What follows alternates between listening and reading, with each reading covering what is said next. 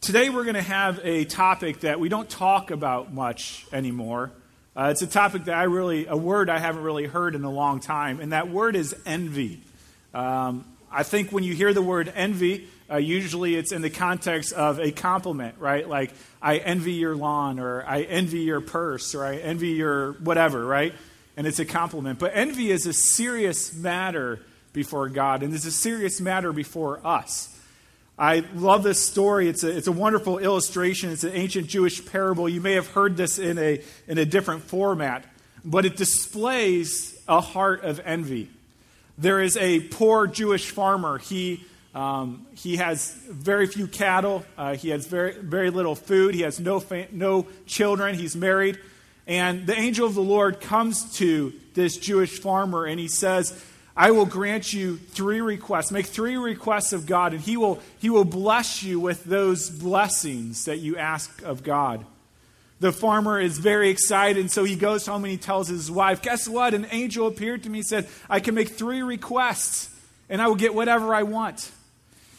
But the angel makes one caveat to this. He says, Whatever you ask for, I will give to you in full, but your neighbor will get double. Not dismayed, the farmer is very excited and his wife, and they kneel down and they pray, Oh, gracious God, would you give us a thousand cattle? This would break the generations of poverty in our family. And so they pray. He gets up, he looks out the window, and sure enough, there is a thousand cattle there. And he is walking five feet off the ground. He is so uh, excited about his cattle. He is praising and worshiping God for his generosity. And this lasts for a few days until he goes up on a hill and he looks over to his neighbor's yard, and sure enough, 2,000 cattle.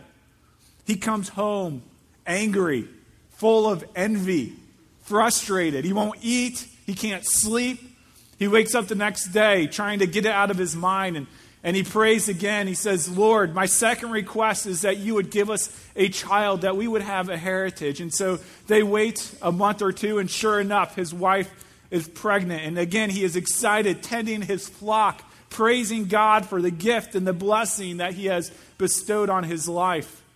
When the baby comes, he is overjoyed. He goes to the synagogue that week and says, This week our community has been blessed. We have had a child, a baby boy. And as he is sitting down, his neighbor rises up and says, We have indeed been blessed this week. We have had twins. And again, the man is envious and angry, and he goes home and can't eat, can't sleep. And the next day he wakes up and is still stewing. And, and uh, you know, he has in mind, okay, whatever I ask, my neighbor will receive double. And I have one request left. And so he, he prays, Lord, would you gouge out one of my eyes? And the angel of the Lord comes to him and says to him, Why would you pray such a dark prayer? Why do you have such dark desires? And the farmer's reply is, I can't stand to see my neighbor prosper. I gladly sacrifice half my vision for the satisfaction of knowing that he can't see any of the blessings that he has. Now, that is an extreme case of envy, isn't it? But you see the heart of envy. Envy is a very ugly thing, something that we don't think about much today, but is certainly present in America. If you would open up to Genesis chapter 30, it's page 24 if you're in the red Bible. Um, just to catch you up to speed, Jacob is now in Haran. Uh, he comes to Haran. He meets Rachel. He falls in love with her. He asks Laban, her, her father, if, if he can marry her in exchange for seven years of work.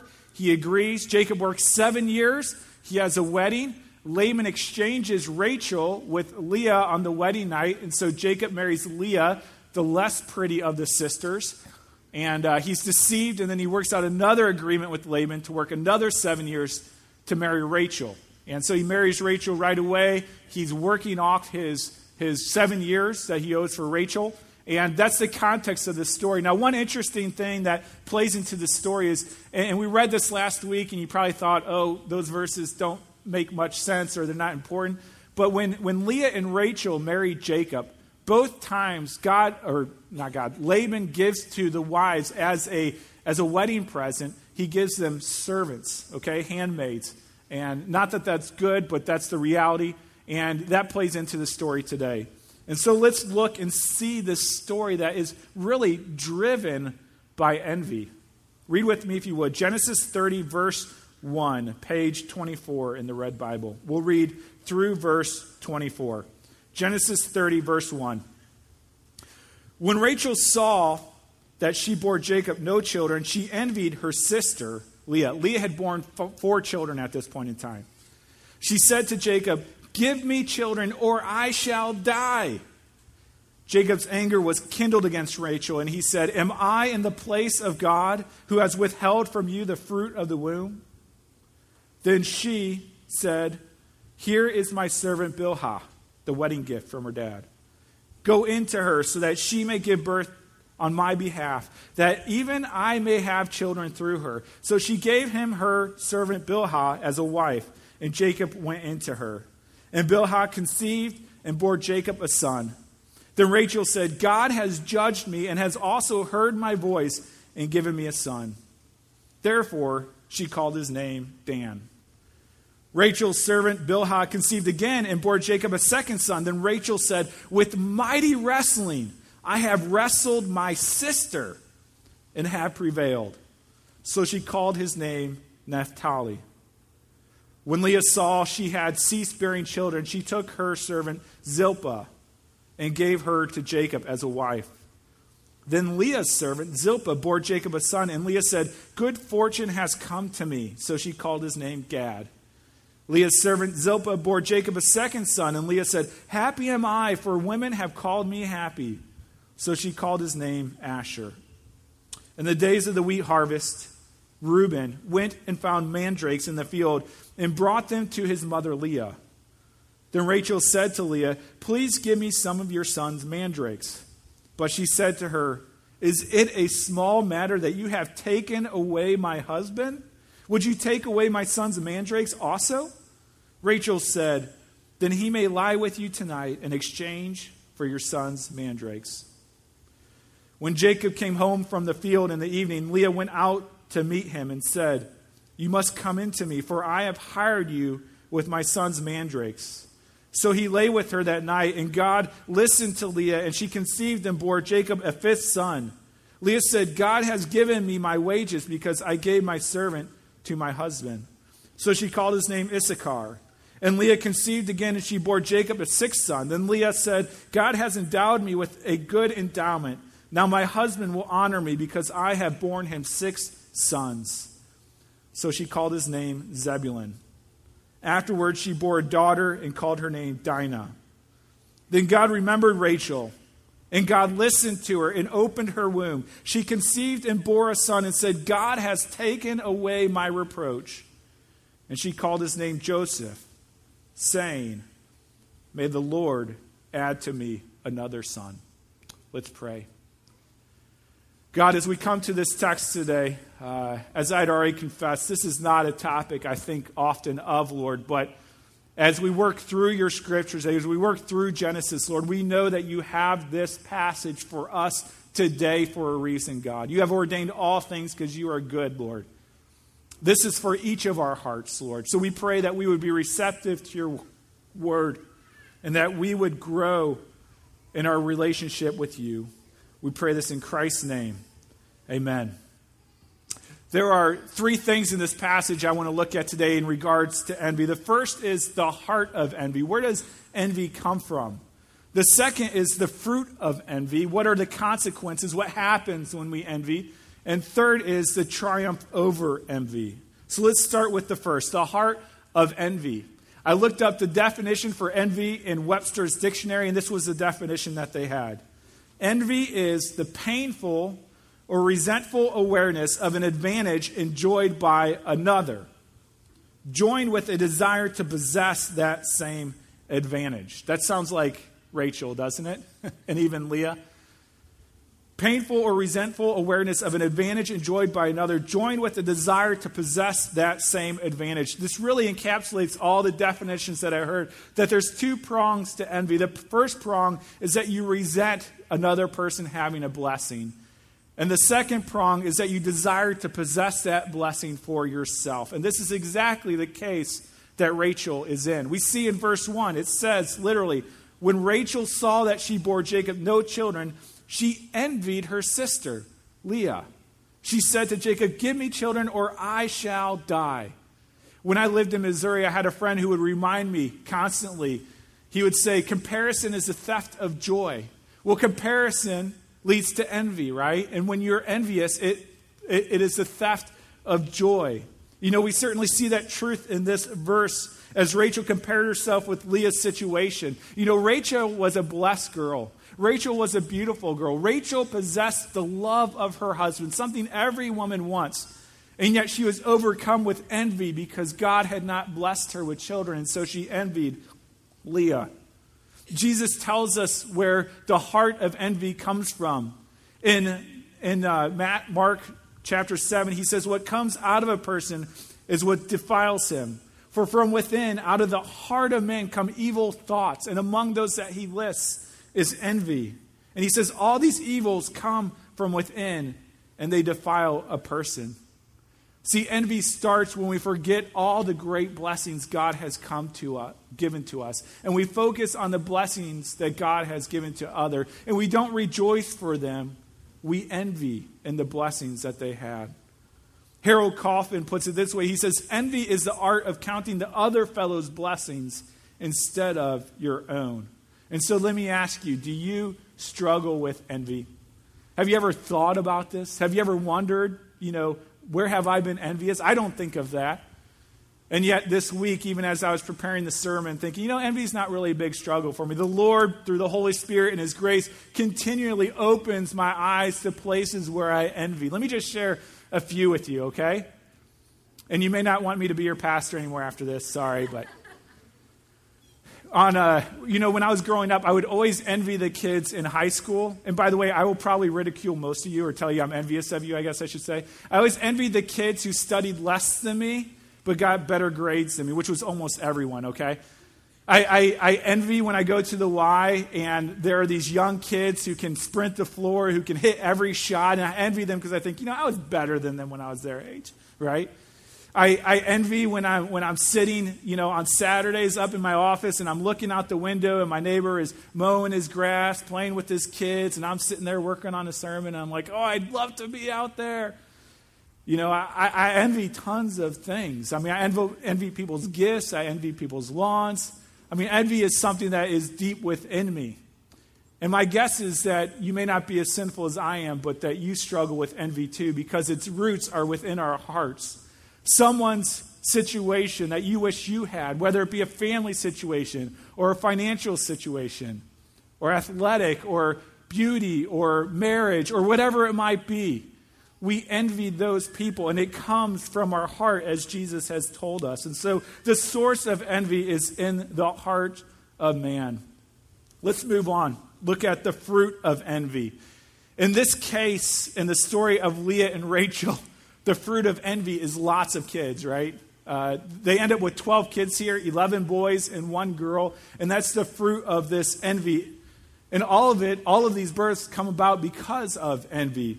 We read in 31 again, Rachel envied her sister, and she said to Jacob, Give me children. Her whole thrust for having children was not, you know, children are a blessing from the Lord uh, children are a great gift from God. Her whole thrust was that she envied Leah and wanted to have better than her. And so we see one of the fruits of envy is rivalry. You may have heard of bride wars. Here we have baby wars. They're seeing who can kick out the most kids the fastest to be the superior wife. You even see here, you know, Rachel uh, gives Jacob her maidservant and has him go into her that she might have children through her. Now, I mean, Scripture never condones uh, polygamy. It condemns polygamy even from the very beginning when, when God says that marriage should be between, between the man and a woman, and the two shall become one. Okay? But you see here them following these sinful cultural norms because of their envy. And so they start kicking out children through their maidservants, through themselves. Rivalry is stewing between them. One of the most amazing things is after the second son that Rachel has through her servant, she names him Naphtali, which literally means, with mighty wrestling, I have wrestled with my sister and have prevailed. You can see her mindset in this. It's to beat her sister, to have better kids than her sister. And so we see one of the fruits of envy is rivalry, and it causes division in relationships. The other fruit of envy that we see is a perpetual dissatisfaction. You certainly see it from the storyline as each one tries to turn out more and more kids, and with every kid they have, they are not satisfied, and they need to have another and another and another to be satisfied before God. The final verse of this passage really sticks out to you, doesn't it? It says, after Rachel finally has a son, in verse 24, it says, And she called his name Joseph, which means may he add, okay? Saying, May the Lord add to me another son. Isn't that amazing? She has a child. And she's already unsatisfied. She already wants another. She names her child, Lord, may I please have another? And so you see there's this perpetual dissatisfaction. Ecclesiastes, Ecclesiastes 4 4 puts it this way It says, Then I saw that all toil and all skill and work come from a man's envy of his neighbor. This also is vanity and a striving after wind. Do you guys know what the Rolling Stones' number one hit was in America? Do you know what made them from a big band into a mega band? It was, it was a song that Mick Jagger said was really the, the theme of his life. It's a song that all of you probably know, all of you have probably sung. It goes like this I'm not going to sing it. I can't get no satisfaction because I try and I try and I try and I try and I can't get no satisfaction. If you remember the song, you probably remember yourself, at least I do, with the windows open, singing the song at the top of my lungs. And you have that experience with this. And I try. All right. Because I, yeah. So, anyways. But it's continual striving, right? It's a treadmill that wears you out to have the better lawn, to have the better family, to have the better income, to have the better car, to have fill in the blank. And this is frustrating. So the fruit of envy is rivalry, it's also a perpetual dissatisfaction. Let's look now at the triumph over envy. As I had mentioned earlier, envy is not something that we often see as a big deal, but to God it is truly something very wicked it actually injures us.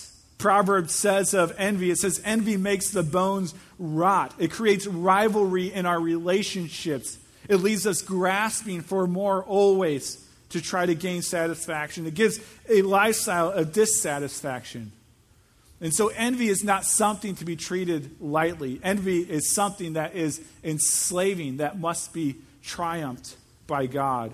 And so let's look and see how is envy triumphed by God. And we're going to look at both the control of envy, but also the consequences of envy. So, how does the control of envy, how can we triumph over the control of envy? You know, envy is something that is rooted deep in our hearts. And like a weed, you may spray it, you may cut it, but it grows back up. I could sit here just today and, and point out Bible verses and just say, stop envying, okay? Go home and no longer envy. And maybe you'll do good for a day or two, but then you'll hear about how someone's not envying, and you'll start envying their ability not to envy, right? And envy will start to crop back up in your heart because that is the source of it. Proverbs 23 17 gives us good directive into how to guide our hearts away from envy. It says this Let not your heart, the source, right? Let not your heart envy sinners. So we hear the command, let not your heart envy sinners. But then we see you must replace the envy with something else. It says, but continue in the fear of the Lord all the day. When we replace envy with the fear of the Lord, it means we are revering the Lord. You see, when we envy someone, it is a direct insult to God. It is a direct insult to the intelligence of God and the wisdom of God and the plan of God, who has given you all that He has decided is good for you, and no more and no less. And so when we envy, we do not revere God because we are not thankful. We do not trust the Lord's wisdom and His dispersion of gifts and blessings to us. And Proverbs 23 goes on and tells us to change the target. In verse 18, it says, Surely there is a future, and your hope will not be cut off. Instead of focusing on God's good gifts to another, we're called to focus on a good God and God's good gifts to us. You know, I don't know if you've seen my car. I have this 2001 Toyota Echo. Half the windshield is scraped out because someone used a credit card to try to clean it before me. Um, doesn't have power locks, doesn't have power windows, uh, which is okay because I can actually reach every lock and every window from my seat. It's amazing. And so I am the power locks and power window. Uh, I had a friend at New Hope, and she had this car. It was an absolute beater car, rusted out, and, and uh, probably cost $500. And on the back was a bumper sticker that said, This too shall perish. See, we don't have to, I don't have to envy someone else's car. I don't have to. You know why? Because I have something so much greater coming to me than a car. You know, I don't know if there will be Corvettes in heaven. I don't know if we'll all have Corvettes. I don't know if we'll all have Lamborghinis. But who cares? Because we will have Jesus. Jesus will be in heaven. He is our reward. He is our gift. You see, it's not, when we envy, it's not that we want too much, it's that we want too little. Does that make sense? It's not that our dreams are too big, it's that our dreams are too small. Want something greater than a big house. Want something greater than a green lawn. Want something greater than a perfect family. Want Jesus. And He will be yours for all eternity. And so you see, when we envy those smaller gifts, those great gifts from God, it's like a kid with a great ice cream sundae saying, You know, I'd rather have a tic tac. Right? And that's what envy is. God is saying, Are you kidding me? You're envying that? Behold, all that I have for you. You have me forever. You know, when I look at this passage, looking through the consequences of envy, I kind of need to skip forward here. As we look at the consequences of envy, we, we see that, you know, Rachel really has, has no regard for God for much of this passage. Rachel doesn't deserve to have kids, Rachel doesn't even deserve to be used by God. But her heart starts to change. And she starts to cry out to God. You know, first she went, she went to herself to try to have children. Then she went to Jacob and said, Give me kids. And then she went to mandrakes, right? What are mandrakes? Mandrakes is basically a passion fruit of some sort, but they thought it was to help fertility. And so she wants these mandrakes, and these mandrakes will give her kids. And finally, she goes to the Lord and she asks him for children. And then we read in verse 22. Read with me if you would. 22 and 23. It says, then God remembered Rachel, and God listened to her and opened her womb. She was praying to God, and it said God remembered her. What does it mean that God remembered Rachel? Is it like God had, you know, God was watching TV and he had a hot boiling water on the stove? He's like, oh, I got to go get. God knows what's going on. Whenever we see remember, at least this far in Genesis, we see it meaning that God is about to enact his grace on an unworthy person. We saw in the life of Noah when God floods the earth, he remembers Noah and recedes the waters. He gives the rainbow and he says, I will remember my covenant never to flood the earth again. In the story of Sodom and Gomorrah, God remembers Abraham and brings Lot out of Sodom. And so, in every case, God is giving grace to these people. And he is loving them and he is preserving them and their line. You know, reading on verse 23, it said, She conceived and bore a son and said, God has taken away my reproach. And she called his name Joseph, saying, May the Lord add to me another son. You know, it, it amazes me out of this envious mess of baby wars comes the people of God out of this envious mess of one gigolo, two envious wives, two girlfriends, and 12 kids comes the people of God. I mean, can you imagine the, you know, the Exodus? They're reading this story for the first time. They're like, oh, where did we come from? And then they read and they're like, we came from that? You know, like that's our family here, right? But you see, our story is really not all that different. See, Thousands of years later, God would once again use the envy of sinful people to bring, a, bring about his people, to bring about his church. Do you remember Pilate? Pilate was the guy who found Jesus innocent of all the charges from the high priest, right? And yet he still sent him away to be crucified. Envy is, or, um, excuse me, Pilate is very perceptive, and he says this in Mark 5, verse 8. It says, And the crowd came up and began to ask Pilate to do as he usually did for them, which was to release one of the prisoners during the feast. And he answered them, saying, Do you want me to release for you the king of the Jews? He's talking about Jesus. And then listen to this. For he perceived that it was out of envy that the chief priests, the leaders of the people of God, had delivered him up. Envy. It was envy that they turned him over. It was envy that sent Jesus Christ to the cross. The envy of mankind, the will of God, yes, but the envy of men that sent him to die for your envy and for my envy that God would be jealous for me, that God would be jealous for you, that He would delight in us, that we would have the riches of heaven for all eternity. And so Christ came and He uses the envy of men, something horrific and sinful and unexcusable, to bring about a people of God, His church, His bride. And so we see God conquers envy with His grace. So, envy, just kind of recapping, is this deep, this thing that's born deep in our hearts, right? It's, it's hard to root out. Envy bears its nasty fruit through rivalry and through perpetual dissatisfaction. Envy can be, um, can be and has been conquered, though, by the grace of God. Let me end with this story. One day there was a little snail, and this little snail lived in his little shell and he was with all his friends and he said, Look at that beautiful lobster. Look at the shell that that lobster has. That thing is like a mansion. I want that shell for mine. Well, the days go on and he sees one day the lobster actually crawls out of his shell and grows a new shell. And so this little bug, this little uh, snail, turns to his friends and says, I'm going to take that shell. That shell is going to be mine. So he crawls out of his little shell and he goes into the lobster shell and he is stretching and he's growing and he's trying to make this shell fit because he wants this shell so bad. He's envious of it. And his friends look at him and they laugh at him and they, what's going on, you know? But he is determined to be in this shell. Well, the night comes and the shell is far too big for him, and so he gets cold, and then he gets colder and colder and he ends up freezing and dying. All because he envied this shell.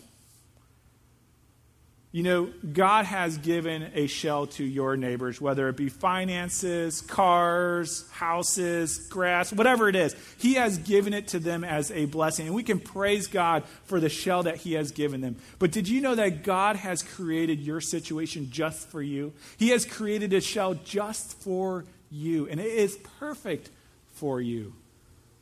And God wants you to grow in that.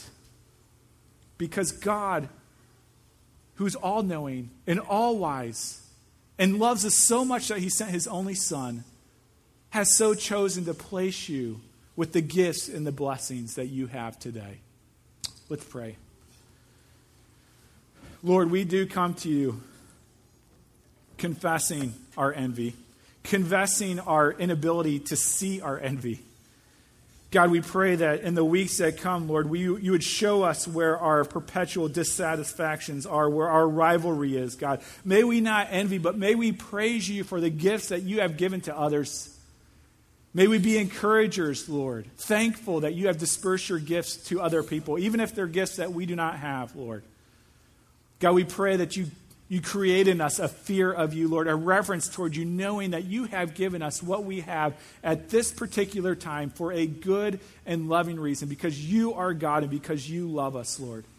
Give us the faith to believe that and to remember that, Lord, that we might worship you. Set our mi- minds and our hearts upon Christ. Let us remember that we have the greatest treasure the world has ever known in your own Son, Jesus Christ. And it's in His name we pray. Amen.